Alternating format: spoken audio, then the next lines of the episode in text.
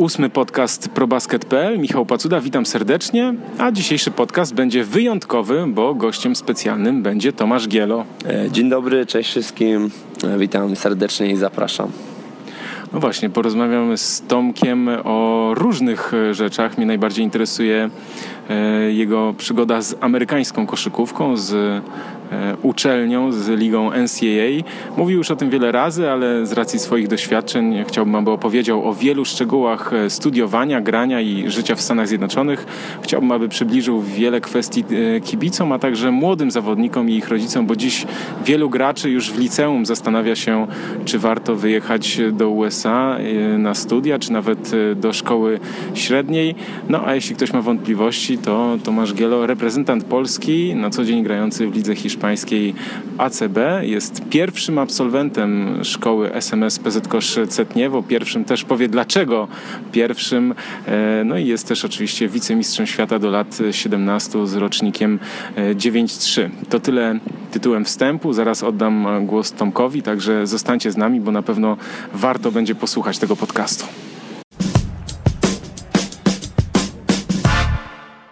Początek Twojej kariery no, był taki sam jak wielu młodych koszykarzy. Pochodzisz ze Szczecina, no i to tam wszystko się zaczęło. E, tak, zgadza się. E, co prawda miałem takie wstawki sportowe ze strony rodziców jakieś minimalne, ale e, tak naprawdę wszystko zaczęło się od mojego starszego brata, który wtedy miał 5 lat starszy. E, gdy on poszedł na swój pierwszy trening koszykówki w wieku bodajże 10 lat, ja miałem wtedy lat 5, jak zobaczyłem, że on taki podekscytowany wrócił z tych treningów, e, zacząłem namawiać swoich rodziców, że również chcę zacząć trwać koszykówkę, żeby mnie zabrali tam na trening i tak też się stało, no tylko oczywiście problem się pojawił taki, że byłem od wszystkich o 5 lat młodszy, e, dlatego stałem po prostu z boku, z boku, z boku parkietu i sobie kozowałem pi piłkę. E, jednak od tego się zaczęło i później już jakoś ta pasja do koszykówki, ta miłość została. E, cieszę się, że się to przerodziło w, w zawód, ale no tak jak mówię, za, zaczęło się to, że tak powiem, dość, dość skromnie, a jednocześnie bardzo fajnie, bo w takiej naj, najprostszej postaci od miłości, mi, miłości do koszykówki. Grałeś w klubie, no a potem y, była też e, szkoła SMS PZ Koszcetniewo. Chciałbym, żebyś troszkę o, też o tym opowiedział. E, tak jest. Zdecydowałem się pójść do, do SMS-u w Cetniewie na ostatni rok e, liceum. E, pojawiła się taka szansa. E, przede wszystkim miała tu tutaj e, ważną rolę istota trenera głównego Tomasza Jankowskiego, który tą, to, tą szkołę zakładał, tak samo reszta sztabu, trener Tomasz Niedbalski, który był również asystentem w tej naszej kadrze, kadrze młodzieżowej rocznika 93, był trener Janusz Kociołek, był również trener Mirosław Cygan, był Masi Białek, także naprawdę była bardzo fajna i ciekawa ekipa. A jednocześnie no, chodziło mi też o to, żeby zasmakowało takiego życia, życia, życia poza domem rodzinnym, bo całe życie do tamtego momentu spędziłem w Szczecinie, a jednocześnie też miałem takie już dalsze plany wstępne. Wy, e, myślałem o wylocie do Stanów Zjednoczonych, chciałem spełnić swoje marzenie i kiedy zauważyłem, że taka szansa może się pojawić, nie chciałem sobie zamykać tych drzwi podpisując, podpisując profesjonalny kontrakt, tylko stwierdziłem, że SMS w Cetniewie jest dobrym rozwiązaniem. Będę mógł się rozwinąć zarówno fizycznie, jak i także przetrzeć szlaki, jeżeli chodzi o pobyt poza domem i jakby to powiedzieć, usamodzielnienie się. No dobra, a dlaczego jesteś pierwszym absolwentem? To wytłumacz. Tak, e, wszystko wzięło się z tego, że rekrutacja do SMS-u obejmowała roczniki bodajże 93, 94 i możliwość 95 również. E, nie, tak, 93, 94. Także ja, jako że poszedłem rok wcześniej do szkoły, szedł, szedłem do trzeciej klasy liceum, a reszta chłopaków z 93 rocznika szła do klasy drugiej. I w związku z tym, że pojawił się taki, że tak powiem, malutki problem, e, udało się załatwić, że e, miałem, miałem e, indywidualny tok nauczania. E, nie wyglądało to tak jak to w wielu innych przypadkach, gdzie indywidualny tok oznacza mniejszą liczbę zajęć, mniejszą liczbę godzin, tylko właśnie wa e, warunkiem e, mojego poświadczenia było to, że musiałem dokończyć tą moją, jak to się mówi, ten mój program nauczania licealnego i takim samym tokiem nauczania szedłem, jakbym szedł w e, trzeciej klasie liceum, gdybym został w Szczecinie. Wyglądało to dość śmiesznie czasami, jednak byłem bardzo wdzięczny, bo każdy z nauczycieli tak jakby podszedł do tego normalnie. E, bardzo dużo się nauczyłem, spędziłem dużo czasu, wiadomo, e, robiąc jakieś zadania, odrabiając lekcje, ale jednocześnie prowadząc rozmowy, tak jakby no, siedząc w pomieszczeniu z nauczycielem, tu człowiek usłyszy nagle jakąś anegdotkę z życia tego nauczyciela, tutaj usłyszy o pewnym studencie, jakimś innym sportowcu i na pewno, na pewno był to bardzo mile spędzony czas i patrząc też naprawdę, ten, ten, mimo że byłem tylko rok w Czetniewie, bardzo, bardzo miło go wspominam i naprawdę wydawało mi się, że, że, że nie był to czas stracony. No właśnie, a szkołę po, polecasz też y, młodym zawodnikom? Y, jeżeli chodzi o Cetniewo, gdy, gdy, ja, gdy ja tam szedłem, e, wydawało mi się to e, bardzo dobrym rozwiązaniem. Razem ze mną zdecydował się także Przemek Karnowski, Filip Matczak, Grzesiu Grochowski, E, mieliśmy naprawdę fajną ekipę chłopaków, którzy byli w tej kadrze rocznika 93, a jednocześnie byli też chłopacy z tego rocznika młodszego, którzy również byli bardzo ambitni i e, wydawało mi się, że w, ta, w tamtym okresie pokazaliśmy się z dobrej strony. Graliśmy co prawda tylko w rozgrywkach drugiej ligi, ale awansowaliśmy do playoffów. W playoffach biliśmy się z Kutnem, który później awansował do pierwszej ligi. E, z innych drużyn także wtedy jeszcze Siden Toruń, obecnie Twarde Pierniki Toruń ta drużyna wtedy też się budowała, więc wydaje mi się, że jak na tamten okres było, było bardzo fajnie. Od tamtego czasu wiadomo, dużo się zmieniło, jeżeli chodzi o Cetniewo. E, zmieniali, zmieniali się trenerzy praktycznie z roku na rok, także wydaje mi się, że jeżeli powstaje taka szkoła, dość ważne jest to, żeby była zachowana ciągłość jednak. To, są, to jest miejsce, gdzie rodzice przede wszystkim posłuchają swoje, e, swoich, swoich młodocianych synów E, no i potrzebne jest zaufanie też do komu, komu się daje w opiece te swoje dzieci. Jeżeli nie ma tej pewności, że e, syn będzie pod opieką kogoś przez, przez najbliższe 3 lata, tylko może przez rok, może przez dwa, to wydaje mi się, że to też trochę e, szkodzi, szkodzi szkole. Jeżeli chodzi o warunki, wydaje mi się, że stoją one na bardzo dużym poziomie tam, zarówno jeżeli chodzi o szkołę, czysty, jeżeli chodzi o aspekt czysto naukowy, jak i przede wszystkim sportowy. Jest to świetne miejsce, nie ma zbyt dużo, e, jakby to powiedzieć, nie ma zbyt dużo zagrożeń dla młodych chłopaków, bo nie ma tak jakby tam miejsca na głupoty, bo przede wszystkim we Władysławowie w zimę, w okresie zimowym nie ma nic. Wszystko jest pozamykane, jest tylko parę sklepów. I... Ja słyszałem, bo teraz byłem, przerwę ci, przepraszam, yy, bo robiliśmy taki materiał wideo, który no, mam nadzieję, że w najbliższych dwóch tygodniach, trzech góra się pojawi o szkole, taki dłuższy materiał. No i ja słyszałem, że y, trzy pizzerie powstały dzięki temu, że szkoła, że koszykarze przyjechali. No, bardzo możliwe, tak. To były takie okresy, gdzie już byliśmy tam powiedziałbym, że z trzeci miesiąc bez możliwości pojechania do domu, bez rozjazdu do domów i już po prostu powoli wiadomo, trochę się męczyło, męczyło to jedzenie e, w ośrodku. Chłopacy też za bardzo tam jeszcze byli w takim wieku, że nie, nikt nie potrafił sobie coś sam przy, przygotować. Także no, były, były telefony na pizzerię, zamawialiśmy sobie grupowo parę pizz, szukaliśmy jakichś promocji, że nie wiem, kup dwie, trzecią dostaniesz gratis. Ale to wiadomo, to było, to było coś śmiesznego i no, jeżeli, jeżeli, jeżeli Szkoła Mistrzostwa Sportowego przyczyniła się do rozwoju ekonomicznego we Władysławowie, to e, można to na pewno doliczyć do plusów i e, oby, oby było tak dalej. No dobra, poszedłeś do szkoły, bo myślałeś o wyjeździe do USA i nie chciałeś podpisać zawodowego kontraktu. To jakbyś tak. mógł wyjaśnić? Tak. E, jeżeli chodzi o wyjazd do USA, e, jednym z warunków jest to, że trzeba mieć tak zwany status amatora. Sport akademicki w Stanach jest traktowany jako sport amatorski, w związku z czym nie można mieć tak jakby podpisanych żadnych umów zawodowych, nie można mieć e, agenta, który, który, który cię reprezentuje. E, no i w, moim w, w, mojej sytuacji pojawił się, pojawił się taki, taki kłopot, że mimo, że było duże zainteresowanie z e, klubów zawodowych w Polsce, to e, nikt jakby nie chciał pójść mi na rękę i podpisać umowy, która wyszczególniałaby, że jest to e, umowa czysto stypendialna, że nie jest to profesjonalny kontrakt, bo wiadomo, każdy klub też chce chronić siebie, że nie chce, nie chce mieć zawodnika tylko na krótki okres, tylko też chciał mieć jakiś pożytek z tego, że, e, że go rozwija. I dlatego no, wybór, wybór, wybór padł na bo też tak fajnie się okazało, że jakby no, w, w odpowiednim momencie ta szkoła powstała i się, się, się, śmiałem też trochę, że może, może powstała może też po części dla mnie, bo ja akurat ja byłem w takiej sytuacji, że szukałem miejsca, gdzie mógłbym, e, mógłbym mówiąc w cudzysłowie, przeczekać ten rok, e, zanim będę chciał wyjechać do Stanów i ta szkoła, szkoła w Cetniewie powstała, także jeżeli chodzi o mnie, to naprawdę jestem bardzo wdzięczny e, zarówno trenerom, e, jak i nauczycielom, pani dyrektor Klisz, która również tam ca, cały, cały czas jest. Serdecznie ją pozdrawiam, jeżeli będzie miała szansę usłyszeć ten podcast, także bardzo miło wspominam czas w Cetniewie i na, na, na pewno, jeżeli będę miał jakąś okazję w najbliższym czasie, to będę chciał tam zawitać w odwiedziny.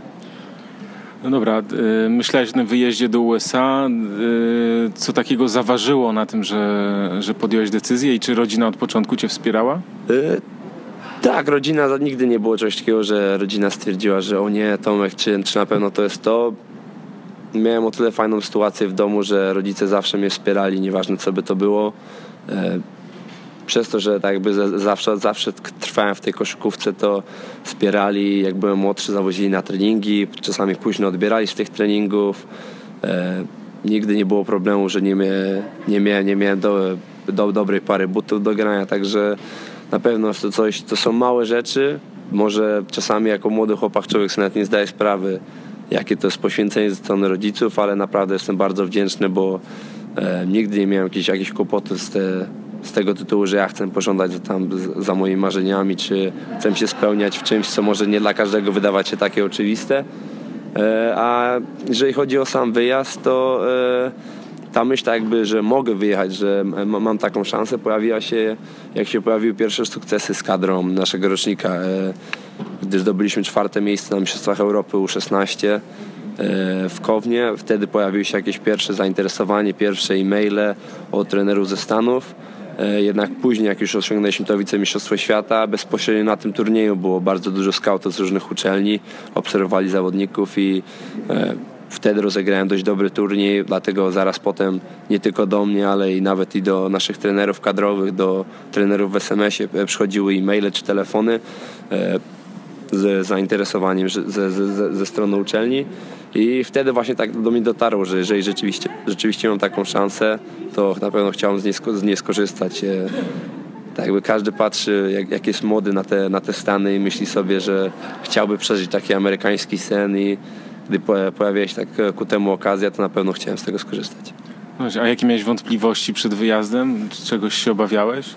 E, nie wydaje mi się, że się obawiałem. Byłem na pewno bardzo podekscytowany do tej pory. Pamiętam, jak wyjeżdżałem, było taka trochę przygoda w nieznane. E, bardzo ogromną pomoc miałem ze strony e, trenera Pawła Mrozika, który tak by wytłumaczył mi w dużym stopniu, na czym polega sam proces rekrutacji ze strony uczelni, co uczelnia może zrobić dla mnie w czasie procesu rekrutacji, czego nie mogą zrobić ze względu na przepisy NCAA. Także jest to człowiek, który ma, posiadał ogromną wiedzę która no tak jakby nie, nie była jeszcze wtedy tak rozpowszechniona jak teraz i bardzo dużym stopniu mi pomógł, nawet jeżeli chodzi o jakieś takie Teraz można patrzeć Błachowski, e, zdawanie egzaminu SAT, który jest wymagany, e, jeżeli, jeżeli, jeżeli ktoś myśli o wyjeździe do Stanów na uczelnię. E, także takie wydawałoby się błahe rzeczy, ale naprawdę bardzo, bardzo im pomogły. Jednocześnie ten mrozik koniec końców skończyło się na tym, że razem trafiliśmy na tą samą uczelnię.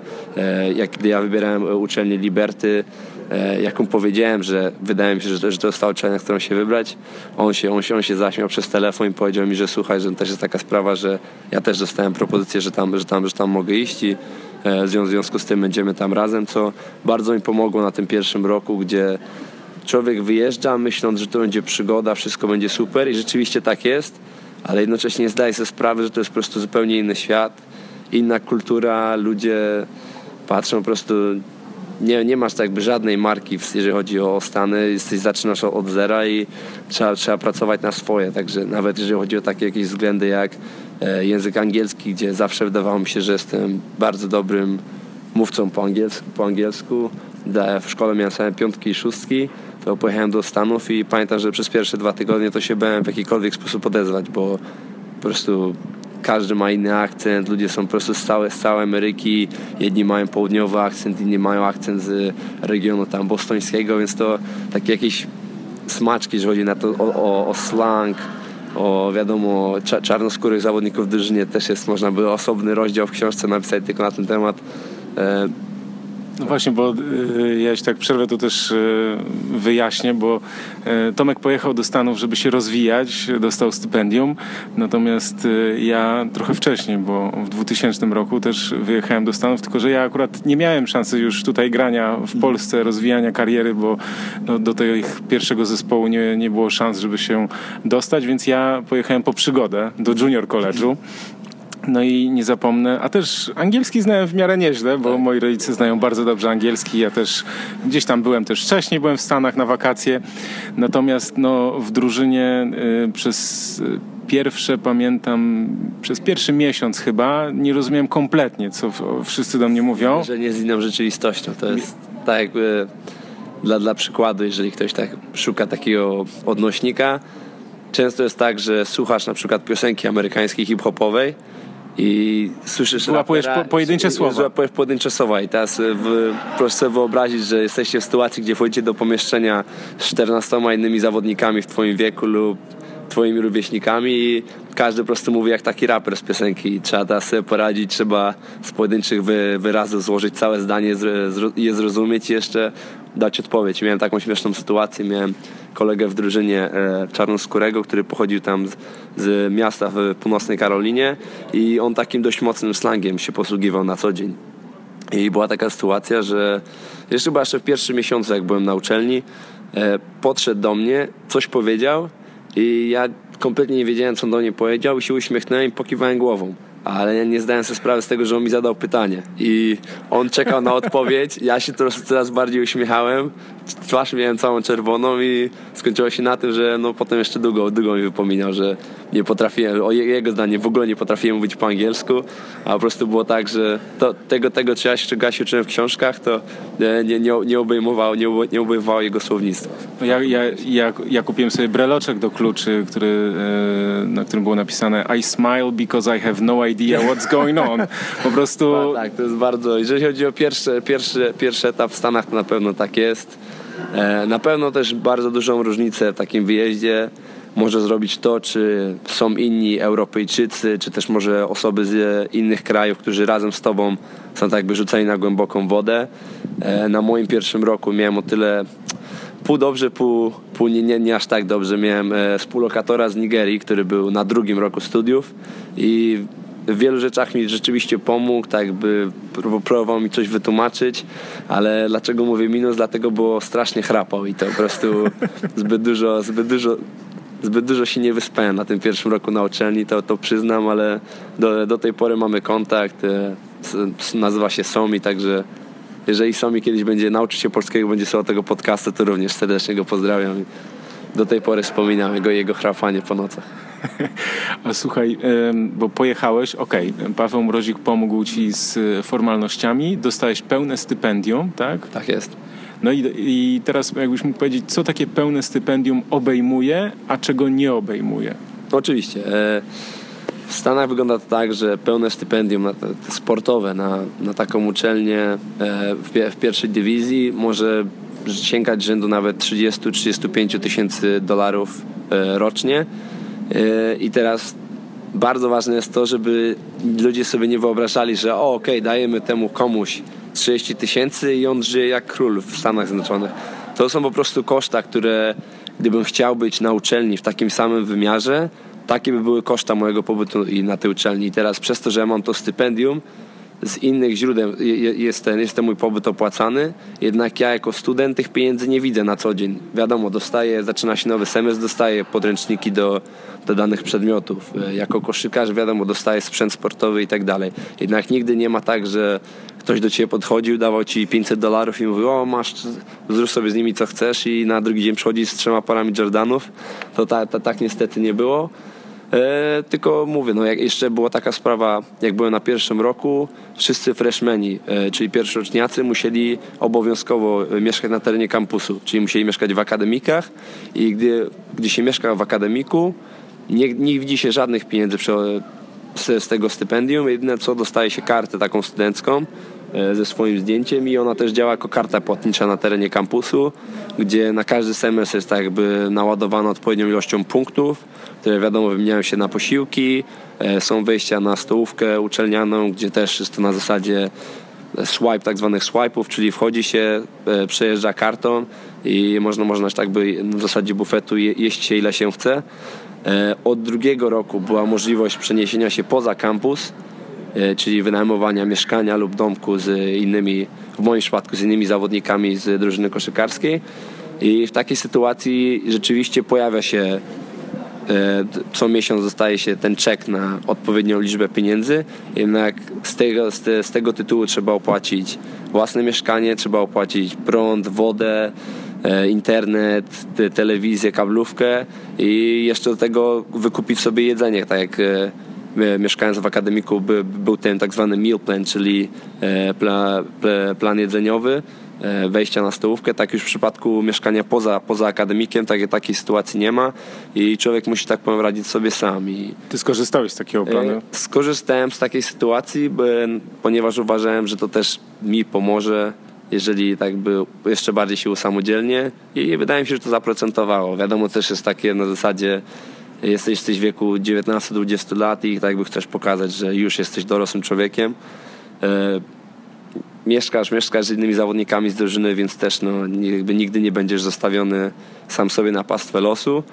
E, no ale powol, powolutku się uczysz, uczysz się gotować, uczysz sobie prać pra, pra, swoje własne rzeczy, e, jakieś takie no właśnie mini zadania, które dane twoi rodzice przez większość, większość twojego życia robili, to teraz nagle musisz to robić wszystko sam i no trzeba było się jakoś tym odnaleźć jak się chciało wyjść do kina, to rozumiem, że na tym drugim roku miałeś już tą, tą kasę, gdzie można było tam troszkę zaoszczędzić na czymś i, i mieć na to kino.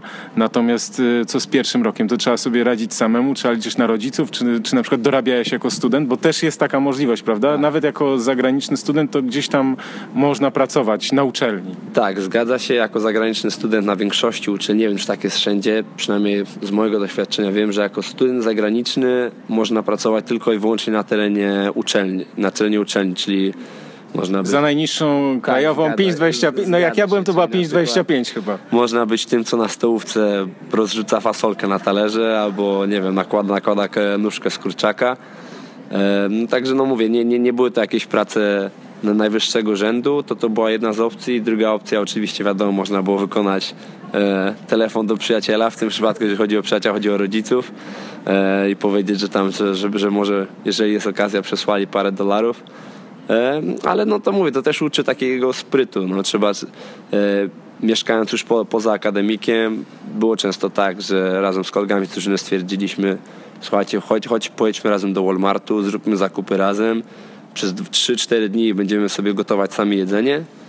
Będziemy mieli dużo jedzenia, wyjdzie nam taniej, a to co zaoszczędzimy możemy potem właśnie pójść sobie do kina, możemy sobie pójść, nie wiem, do jakiegoś, do jakiegoś sklepu, coś sobie kupić, jakieś ubrania, czy coś w tym stylu i e, tak to wyglądało. No, nie było też tak, że mogę, mogę powiedzieć, o klepałem biedę w Stanach od, nie wiem, od, od buta do milionera, bo no, ta, ta, ta, ta historia nie wyglądała, ale też, żeby ludzie, chyba dużo, dużo osób sobie czasami myśli, jak tak czyta, że o, te stypendia są na wa wartość 30-40 tysięcy dolarów, że te pieniądze po prostu wpadają w ręce zawodnikom i oni sobie mogą je rozdysponować. Tak nie jest i no, trzeba, trzeba się uczyć, tak właśnie takiego sprytu, troszeczkę cwaniactwa.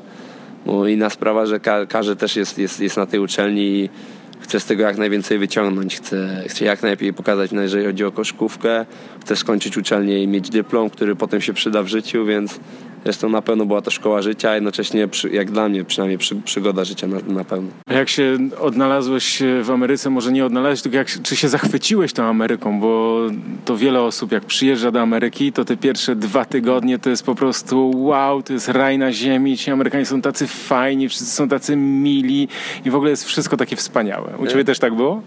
I tak i nie. Znaczy na pewno jeżeli chodzi o, o, o to zakochanie się w Stanach, to tak było i tak wydaje mi się, że jest do tej pory. E, bardzo mi przy, przypadła Ameryka. E, nawet teraz będę gra, grając zawodowo w Europie, po zakończeniu sezonu wróciłem do domu, do Szczecina. Spędziłem trochę czasu z, z rodziną i znajomymi.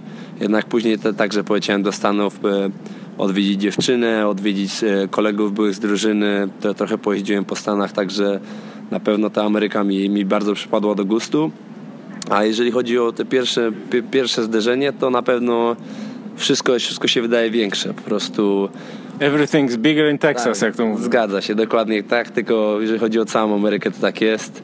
Nie wiem, idzie się do restauracji, to co na przykład, albo nawet w fast foodzie, to co w Polsce jest zestawem już powiększonym, maksymalnym, to w Ameryce jest zestaw średni, a potem po średnim jest jeszcze duży i potem jest jeszcze ten XXL, który po prostu dla, dla wybranych, że tak Ja powiem. pamiętam w kinie samochodowym wziąłem dużą kolę i taka w, w takim kubku. No i wszyscy się na mnie spo- spojrzeli, czy jestem pewien. A ja mówię, że tak, jasne, du, dużą, tak, tak. Okazało się, że to chyba była półtora, pół, kubek miał półtora, półtora litra chyba. Zgadza się, także no wszystko rzeczywiście jest większe w Ameryce. Z drugiej strony też odległości się wydają większe, tak jakby coś, gdzie w, dla, dla Amerykanów 5 minut gdzieś, tak jak u nas to można powiedzieć, to coś 5 minut drogi stąd, o to na piechotę dojdę. Dla Amerykanów znaczy, a nie, wsiadam w samochód i, i, i, sobie podjadę w 5 minut, także tak to wygląda. E, wszystko jest na pewno większe. Też, co mnie bardzo zdziwiło, byłem, jak byłem jeszcze w Liberty, nie było aż tak dużo chodników, więc czasami zdarzało się tak, że człowiek chce gdzieś pójść i po prostu idzie sobie z krajem ulicy, z naprzeciwka przejeżdżały samochody, no i tak człowiek trochę się czuł taki jak, jak jakby szukał domu. No tak, bo ja wiem, to nie ma chodników. Ja byłem na przedmieściach e, Chicago, na południowym zachodzie i tam też e, no, pewne tereny były, gdzie były chodniki, a pewne na przykład nie było. I Tak, gdzieś trzeba było dojść, no idziesz ludziom tak naprawdę, albo idziesz po ulicy, albo idziesz ludziom po, po, po, po ogródkach. No. Tak, oczywiście tak jest i tak samo jak ja miałem sytuację w Liberty, w mieście Lynchburg, które jest, do, jest powiedziałem, że przyzwoitym miastem. Dopiero później tak jakby do mnie dotarło, że są tak jakby dwa centra tego miasta. Jedno centrum to jest centrum właściwe miasta, gdzie właśnie są chodniki, jest jakaś tam starówka, jakieś restauracje, tego typu rzeczy. A drugim centrum tego miasta jest właśnie kampus uczelni i wszystko tak jakby od tego się rozgałęziało i gdzieś ta cent, gdzie te centra między sobą było oddalone po tam o 20-30 minut i to co było pomiędzy to właśnie były drogi bez chodników i ludzie tylko sobie przejeżdżali z miejsca do miejsca. No ale no mówię, no z, z czasem człowiek powoli wszystko e, rozwiązywał, wszystko, wszystko do, do ciebie docierało i no to jest jak zresztą wszędzie. To życie studenckie, czy to jest tak jak na amerykańskich filmach trochę, bo no ja byłem na junior college, no to jest taka jak szkoła policealna, gdzie chodzą ludzie, którzy na co dzień mieszkają tam, nie było akademika, więc y, to, to no tak ludzie przychodzą tylko, żeby, jak to się mówi, zaliczać przedmioty, bo potem idą na, na tam właśnie do- docelowo na jakąś uczelnię, więc no ja tego nie zaznałem, ale, ale rozumiem, że było u ciebie i życie studenckie, akademik i te wszystkie słynne imprezy, jak, jak w filmach amerykańskich. Tak, no było tak po troszku. E, rzeczywiście, no, e, no jeżeli chodzi o Stany, jak się ogląda te jakieś filmy o właśnie o koledżu, o uniwersytetach, to jest taka sytuacja, że nagle widzisz ludzi, którzy uchodzą z tak zwanych nerdów. Potem patrzysz na innych, no i widzisz, że to są osoby, które pochodzą z bardzo bogatych rodzin, jeżdżą już teraz jakimiś e, jeepami, suwami, nie wiadomo czym, a mają po 18-19 lat, no i człowiek się właśnie musi, musi w tym wszystkim odnaleźć. Jeżeli chodzi o życie takie studenckie, o imprezy, to też no, miałem okazję, że tak powiem, poliżać tego wszystkiego. Było fajnie, ale no też ja wiedziałem do końca po co, po co jadę do tych Stanów. E, tak, tak, miałem marzenie, żeby do tych Stanów wyjechać, tak samo miałem marzenie, żeby grać zawodowo w koszykówkę na wysokim poziomie i e, w pewnym momencie człowiek musi po prostu się wybrać, albo, albo jedno, albo drugie, bo wielu, wielu widziałem właśnie moich kolegów z drużyny, co talentem po prostu no, zjadali wszystkich, ale no, potem sami siebie zjadali, jeżeli chodzi o, o, o zachowanie poza boiskiem, o taki właśnie brak, brak rozsądku, brak jakby planu na, na, na to, co się chce robić. I prędzej czy później to do nich docierało, tylko że problem był taki, że do niektórych docierało to za późno w momencie, gdy trener im tłumaczył, że albo się przetransferują sami, albo on im nie przedłuży stypendium na kolejny rok no, to też jest właśnie ta druga strona medalu, medalu, że jest ten American Dream, ale jednocześnie bardzo wiele z tych marzeń szybko w takiej sytuacji, właśnie w, tym, w tych warunkach uniwersyteckich, czy nawet, nawet jeżeli chodzi o high school, jest bardzo szybko no, zderzałem się z inną rzeczywistością, że to wcale nie, nie jest tak kolorowe. E, wiadomo, dla, dla najlepszych wszystko wygląda super, ale no, jeżeli ktoś, ktoś, ktoś musi walczyć o swoje, no to jednak już jest trochę więcej takiej tej codziennej pracy, charówki. Z tym się trzeba, albo się z tym człowiek pogodzi, albo musi sobie znaleźć nowe miejsce. No właśnie, bo to też jest, y, tam nauka odgrywa bardzo ważną rolę, bo ja pamiętam, że sezon w junior college'u zaczynało 22 ludzi w drużynie, a po pierwszym semestrze było nas 15. I to nie dlatego, że oni rezygnowali sami, tylko po prostu nie wyrabiali z ocenami. I to też chciałbym, żebyś powiedział, jak to wygląda w Stanach. Tak, oczywiście też się często przyjęło mówić, że o, jedzie się do Stanów na uczelnię, ale to rzeczywiście tak nic tam nie trzeba robić, wszystko tam od ręki jest załatwiane. I powiem, że no, można powiedzieć i tak i nie, bo to, że jesteś sportowcem na, na pewno coś znaczy, jednak znaczy to tyle, że jeżeli opuściłeś zajęcia, to potem dany profesor, nauczyciel chce, chce z tobą się spotkać i o tym porozmawiać, że daje ci szansę nadrobić ten materiał, ale jeżeli ty nie wykażesz tak jakby tej inicjatywy, nie, nie pokażesz się, nie przyjdziesz na spotkanie, no to nikt tak jakby nie jest w stanie ci pomóc i chyba właśnie też e, wielu, wielu chłopaków myśli, że przychodzą do takiego koledżu, o, będzie żyło to takie studenckie życie z filmów, że oni będą po prostu tymi gwiazdami na uczelni, wszyscy będą ich rozpoznawali. No jedynymi osobami, których rozpoznawali, to byli ludzie z tak zwanego study hall, gdzie ci, zawod, ci zawodnicy albo pierwszoczniacy, albo ci, którzy nie mają wystarczająco dobrych ocen, to są tacy Academic Advisor nazywa się ta funkcja. Są osoby, które pomagają właśnie, stoją nad tobą i mówią ci, a czy odrobiłeś zadanie domowe na ten przedmiot, a czy odrobiłeś to, a czy wiesz, że masz jutro egzamin z tego i tego.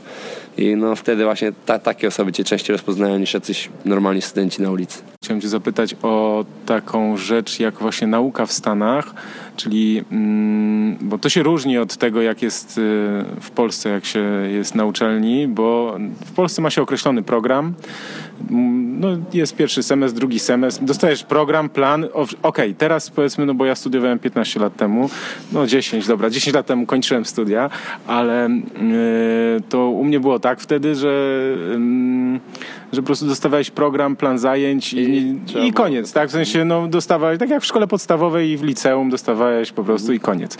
Teraz wiem, że, że jest tak, że się zapisujesz na konkretne, mm, w Polsce też, że się zapisujesz na konkretne lekcje, nazwijmy to, czy wykłady i możesz, albo są na przykład, nie wiem, we wtorki i w czwartki, albo na przykład są, nie wiem, w środę i w piątki. I, i tu się może, musisz się zapisać. Yy, natomiast w Stanach, poza tym, że się musisz zapisać, że sobie wybierasz, to jeszcze jest taka opcja, że oni tak naprawdę cię nie pilnują, czy ty w tym semestrze, w ty, czy w tym pierwszym semestrze weźmiesz to i to i to, czy to weźmiesz w ostatnim semestrze? Mówię o jakimś konkretnych tak, przedmiotach. Tak, tak. Tylko, czyli to, chodzi o to, że na przykład jak ty, jaki kierunek skończyłeś?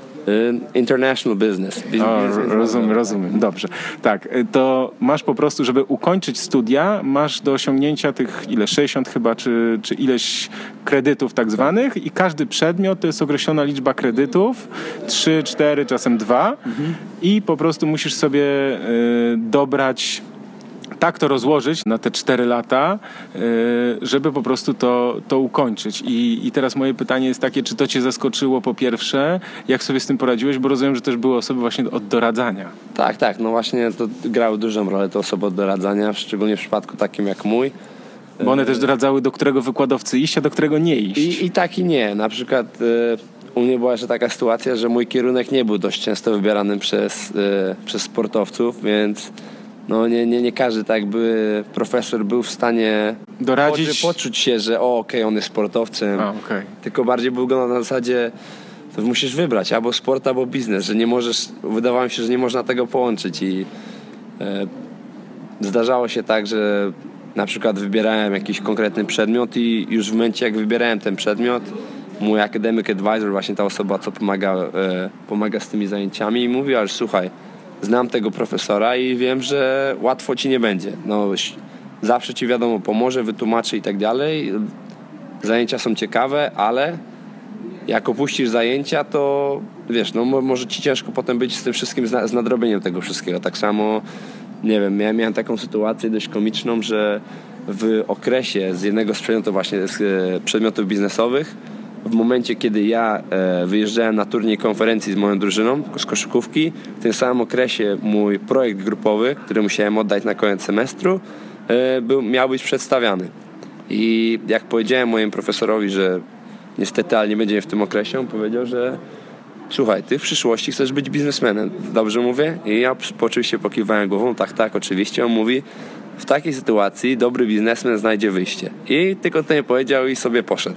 Znaczy no nie poszedł, no po prostu spojrzał na mnie, rozłożył ręce, mówi wierzę w ciebie, powodzenia, poklepał mnie tam po barku.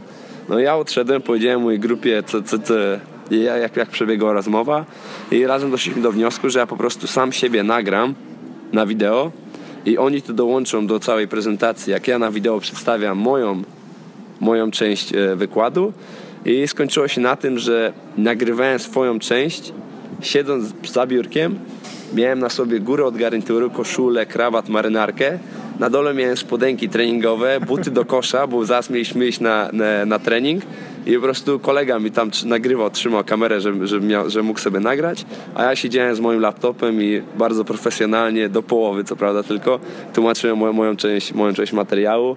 Koniec końców udało nam się dostać A za, za tą prezentację, więc chyba, chyba, chyba profesor był zadowolony. Bo jeszcze w dowód na to, jeżeli komuś komuś się nudzi, te, teraz słuchając tego podcasta, może wejść na Instagrama. Mam nawet zdjęcie z tamtego okresu na swoim Instagramie. Trochę trzeba będzie tam pozjeżdżać w dół do starszych zdjęć, ale zdjęcie to mam cały czas.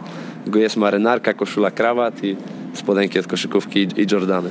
E, jeszcze chciałem, żebyś opowiedział o tym, jak się już, e, bo ja troszkę e, zabrałem ci głos i powiedziałem, jak to się wybiera te przedmioty na uczelni, ale może ty powiedz, jak to jest, kiedy się zalicza dany przedmiot bo tam są takie punkty.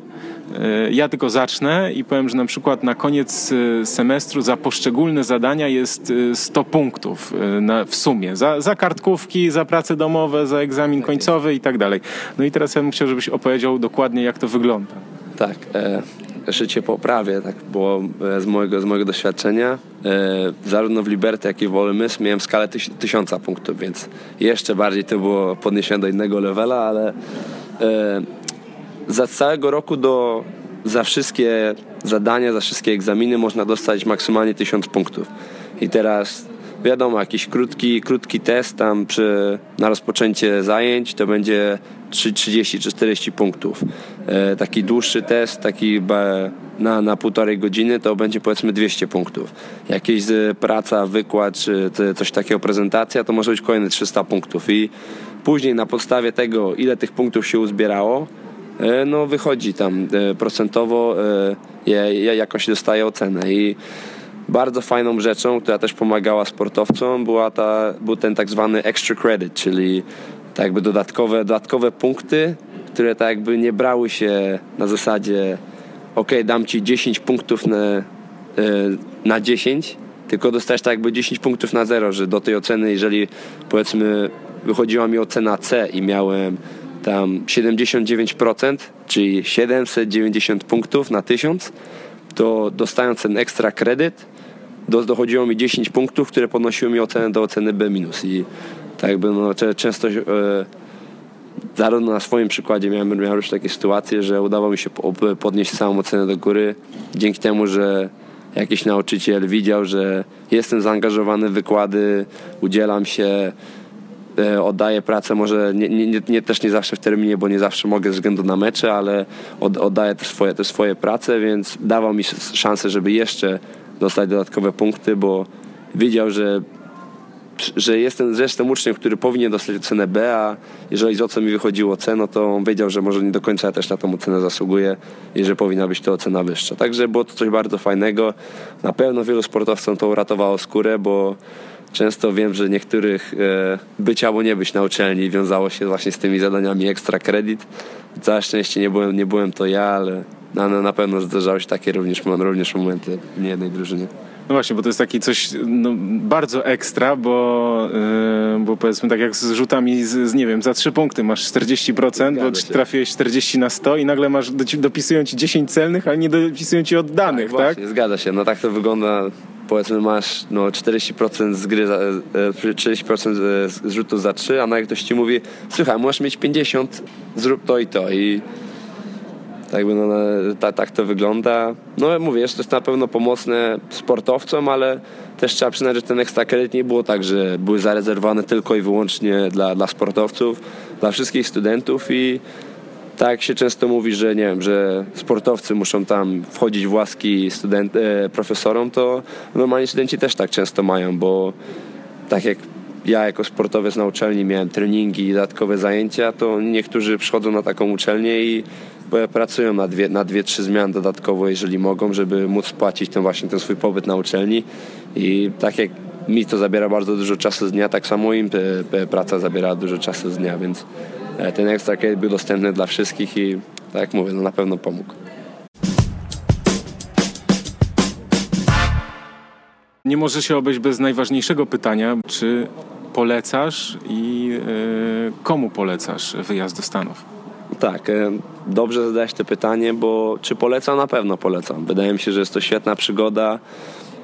Możliwość łączenia przede wszystkim nauki ze sportem jest to coś, co tak jakby no, nie, nie, nie jest to aż tak, tak możliwe w takim zakresie w, w Polsce. E, dlatego wydaje mi się, że jest to świetna opcja dla kogoś, kto rzeczywiście myśli o tym, co by było gdyby, bo nigdy nie wiadomo, jutro mogę pójść na trening, odpukać, oby tak nie było, ale mogę mieć kontuzję i no, okaże się nagle, że muszę sobie szukać nowego zajęcia, więc e, na pewno wtedy to, to wykształcenie wyższe, wyższe pomoże i e, polecam pod tym względem na pewno. Jest to świetna przygoda życia.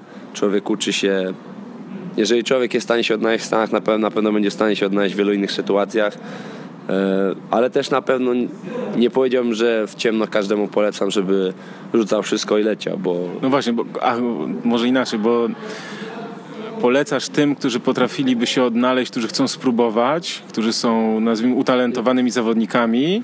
E, nie, i nie tylko, e, bo nawet widzę przez przykład trenera Pawła Mrozika, który miał okazję pościągać chłopaków do, już do, do szkoły średniej. To stworzył świetny program w Mountain Mission e, w Grandi w stanie Virginia i tam również zaczęli się pojawiać u niego zawodnicy z Polski, jak nie tylko z całego świata, e, gdzie chłopacy po prostu zderzali się z tą rzeczywistością, że okej, okay, chcielibyśmy, chcielibyśmy spróbować zagrać w koledżu, ale ten, ten Rozik też im starał się uświadomić, że słuchajcie, jeszcze bardzo daleka droga od tego, że trzeba przejść po kolei wszystkie etapy, trzeba udowodnić swoją wartość, trzeba przekonać do siebie wystarczającą liczbę osób. E, no i oczywiście też trzeba, nie można zapomnieć w tym aspekcie naukowym, że to nie jest tak, że chcę przyjechać do Stanów, pograć w kosza, bo jeżeli chce się przyjechać tylko grać w kosza, no to trzeba uderzać, wydaje mi się, już bezpośrednio w NBA, a jeżeli człowiek jednak ma jakieś ambicje dodatkowe, jeżeli chodzi o sprawy pozasportowe, no to uczelnia jest takim fajnym rozwiązaniem, gdzie można pogodzić jedno z drugim, a jednocześnie też tak by otworzyć się na, na świat, tak można to powiedzieć, bo na takim kampusie jest naprawdę multum różnych kultur, e, narodowości, także innych sportów. E, ja poznałem bardzo wielu ludzi, których wydaje mi się nigdy nie miałbym okazji spotkać. Golfistów, tenisistów, naprawdę siatkarzy, siatkarki, e, osoby, które wydaje mi się, że gdybym tylko i wyłącznie trenował swój sport, nie miałbym nawet okazji spotkać, a będąc na takiej uczelni, spotykając codziennie nowe osoby, ktoś tam gdzieś się rozpoznaje, widział ktoś kogoś na plakacie na, na uczelni, gdzie e, jest jakaś zapowiedź jakiegoś meczu i od tego się zaczyna, a potem się wiąże przyjaźń i nagle się okazuje, że 5 czy 10 lat później da, dalej jesteście w kontakcie i może gdy ta, ta kariera sportowa się skończy, to nagle gdzieś mi się otworzy, otworzy furtka przez znajomość, którą nawiązałem w koledżu, więc to też jest na pewno bardzo fajne.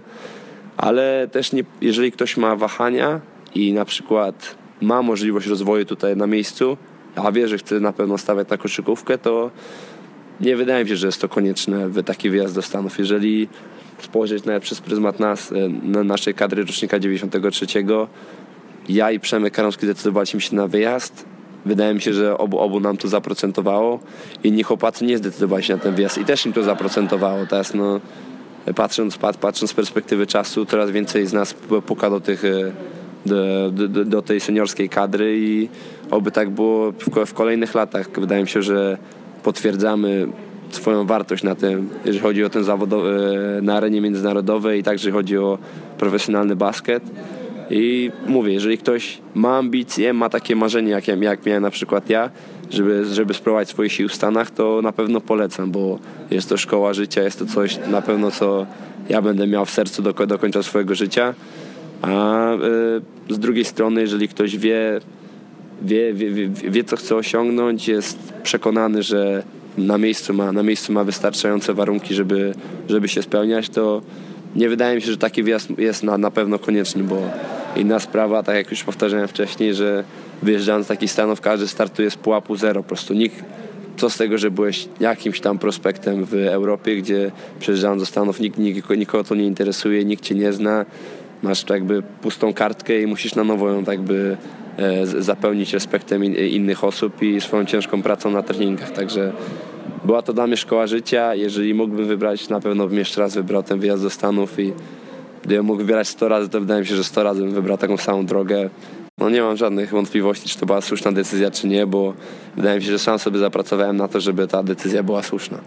Właśnie, mówiłeś o tym, e, jak to szerokie spektrum ludzi się spotyka. Ja, ja pamiętam, że ponieważ ja byłem na uczelni na południowym, e, południowy zachód Chicago, e, bardzo duże podziały ja widziałem takie wśród ludzi, a dla mnie wszyscy byli tacy sami, bo ja dorastałem, no bo w Polsce no, wszyscy jesteśmy tacy sami, no, tak. nie mamy takich podziałów, nie, nie wychowywaliśmy się w, znaczy wychowywaliśmy się w kulturze, gdzie, gdzie no, wszyscy przecież mieszkają Polacy, a, a ktoś z zagranicy jest tak naprawdę no, e, rzadkością I, i ja to, co zauważyłem w Stanach, to były bardzo widoczne te podziały. One nie były nawet negatywne, ale były zauważalne. Ty też je widziałeś? Tak, na pewno tak było. Y, te podziały były, są i podejrzewam, że tak będą dalej. E, to jest coś, co jest chyba tak już troszeczkę wpisane w tą kulturę amerykańską, ale też tak jak powtarzasz, jak przychodzi osoba z zewnątrz, tak jak osoba z innego kraju jak my, jak my przyjeżdżaliśmy, to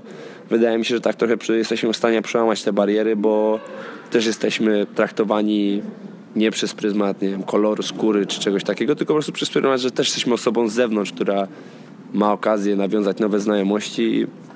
Mam, spotkałem naprawdę no, multum osób różnego koloru skóry, różnego wyznania. Naprawdę nigdy nie, nie spodziewałbym się, że miałbym tak róż, różnorodną grupę, e, grupę znajomych, e, kolegów i no jest to coś na pewno też otwiera się trochę oczy na świat i pokazuje, że mo, mo, może, może są ważniejsze rzeczy w życiu niż twój, twój kaprys czy jakieś twoje widzi mi się na, na, na dane zdanie, bo no bo mówię, jest po prostu jest tak wielkie zróżnicowanie i odnajdując się w takim miejscu na, na uczelni i jest, jesteś w stanie to sobie uświadomić. No ja pamiętam jak Chris Webber powiedział o Wlady Diwaczu, że yy, on patrzy na wszystkich yy, tak samo, że Wlady Diwacz patrzy na wszystkich tak samo i to dla Chrisa Webera było takie zaskoczenie, bo on przyjechał z Europy i właśnie on nie rozumiał nawet yy, tych, tych podziałów, tych takich yy, no niepisanych pewnych tak. też zasad, czy, czy takiego stylu bycia. Dla niego wszyscy byli tacy sami. Ja myślę, że, że my też tak, jak tam się wyjeżdża, tak, to też wszyscy są przecież tacy sami,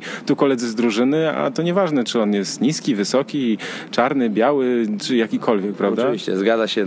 Kolejna anegdota, e, jak już zmieniłem uczelnię, pojechałem do Ole Miss. E, byliśmy, siedzieliśmy tam w Summer School i podczas summer school zazwyczaj nie, nie ma aż tak wielu studentów, którzy nie są sportowcami, że oni w tym czasie są w domach, spędzają sobie wolny czas, a w głównej mierze są to tylko, tylko i wyłącznie sportowcy. I był to tam jeden z moich pierwszych, ty, z pierwszych bodajże, może drugi tydzień i jeden z moich współlokatorów, kolega z drużyny, e, spytał się mnie, czy chcia, chciałbym z nim pojechać na grilla do jego do, do znajomych. Ja mówię, oczywiście, no, nie, nie, nie wiedziałem czego się spodziewać. E, ten kolega mnie zaprosił, ten kolega również był e, czarnoskóry i przyjechaliśmy na ten barbecue, a się okazało, że jest to połowa drużyny futbolowej ten mój kolega z drużyny, kolejny kolega z drużyny, tylko koniec końców się okazało, że byłem jedyny, jedną białą osobą na tym, w, tym, w tym całym domu i może to bardziej, większe było zdziwienie dla nich niż dla mnie, bo ja już będąc pewien czas w Stanach, tak jakby nie, nie, nie, nie robiło to nam jakiejś wielkiej, wielkiej różnicy. Czułem, czułem się z tym, z tym swobodnie, a chyba bardziej to wyglądało tak, że przyjeżdżał taki white boy i wszyscy na mnie patrzyli, że o kurczę, okej, okay, respekt, respekt. E, wiesz, że, że, że taki no chłopak po prostu bez żadnych skrupułów przyjechał i i chce się po prostu do, do dobrze bawić. No ja miałem taką samą sytuację, zresztą na, na południowym Chicago trudno nie mieć takich tak, sytuacji, bo e, jak pojechaliśmy kiedyś na jedzenie z kolegą, wszyscy byli tacy właśnie. Southside Chicago, represent Andy Mazurczak. właśnie przechodzi te obok nas, także pozdrawiamy go serdecznie. My musimy powoli e, kończyć, bo tutaj czas e, nas nagli i też już e, Przemek Zamojski, który tutaj naciska na, naciska na żeberka czekają, także... A propos barbecue, żeberka stygną. Tak, także w, no właśnie, to, to, myślę, że to jest tak naprawdę taki zalążek tego, o czym my moglibyśmy rozmawiać chyba, prawda? Ja myślę, że, że moglibyśmy ten podcast jeszcze kontynuować. Tak, też mi się tak wydaje, ale kto wie, może kiedyś napiszemy razem książkę. Zbiór naszych wspomnień, jeszcze poprosimy Przemka Zamojskiego, Przemka Karnowskiego i paru innych. No jeszcze Adama Bestia, no oczywiście, także, no. to wspomnienia z Ameryki. Ma, ma, mamy tutaj grupę. Jak AJ się nauczył polsku mówić, to jego również poprosimy o komentarz. Tak. No właśnie, takie tutaj troszkę e, warunki spartańskie tym razem, bo zawsze podcast w takich sterylnych warunkach, ale tutaj e, troszkę inaczej, no bo e, no nie dało się inaczej, e, ale za to jest wesoło. E, ja myślę, że e, też możemy, mam nadzieję, że obiecać, że, że będziemy kontynuować, jeśli na przykład y, słuchacze będą mieli pytania i na przykład będą zostawiać, czy wyślą na maila e, redakcja małpaprobasket.pl, czy, czy zostawią w komentarzach. Jeśli na przykład byśmy zebrali e, dużo takich pytań szczegółowych, to ja myślę, że czemu by nie nagrać jeszcze raz. Oczywiście, e, jak najbardziej jestem za. Tak samo, jeżeli ktoś ma jakiekolwiek pytania o wyjazd do Stanów, o o cokolwiek związanego z koszykówką, z nauką, z wyjazdem do Stanów, to możecie do mnie uderzać na Twitterze, na Instagramie. E, na Instagramie jest to tegielo12, na Twitterze tegielo. Także e, dajcie mi follow, e, możecie mi wstać wiadomości. Jak będę tylko miał chwilę wolnego czasu tutaj na kadrze, to z chęcią, z chęcią odpiszę, a wydaje mi się, że jeżeli tylko jest taka możliwość, to będę się starał każdemu pomóc. No dobrze, to taki y, dobra też zapowiedź. Ja mam nadzieję, że, że jeszcze zdążymy. Jak nie, to nagramy taki sobie zdalnie podcast, jak y, jeśli już będziecie na przykład w... Zdalnie to znaczy? Zdalnie to znaczy, no gdzieś się połączymy no, na... A, na kompu tak, no, ko komputery. Tak, komputery, tak, te sprawy, technologie. Technologia, tak. tak. Y, ale myślę, że to warto, aby ten y, temat y, nie uciekł nam i, i, i żeby właśnie jak też rodzice y, tych młodych koszykarzy, jeśli będą słuchać to żeby też wiedzieli, że takie wsparcie w Tomku jest i, i też można na niego liczyć, można też liczyć na, na wiele osób e, tutaj w Polsce, które, które no, może doradzić na, na, na ten temat. To był ósmy podcast y, ProBasket.pl, którego gościem specjalnym był Tomek Gielo. Ja się nazywam Michał Pacuda. No i Tomku, chciałem Ci bardzo, bardzo, bardzo serdecznie podziękować. Ja dziękuję za tą możliwość, że trafię na łama ProBasketu i Twojego słynnego podcastu. E, pozdrawiamy wszystkich na całym świecie. Wiem, że jest Was multum i mam nadzieję, że zaparzycie sobie porządną herbatę, zapiliście pasy i razem z nami wyruszyliście w tą podróż przez krainę amerykańskiego snu. Dziękuję bardzo i do usłyszenia następnym razem.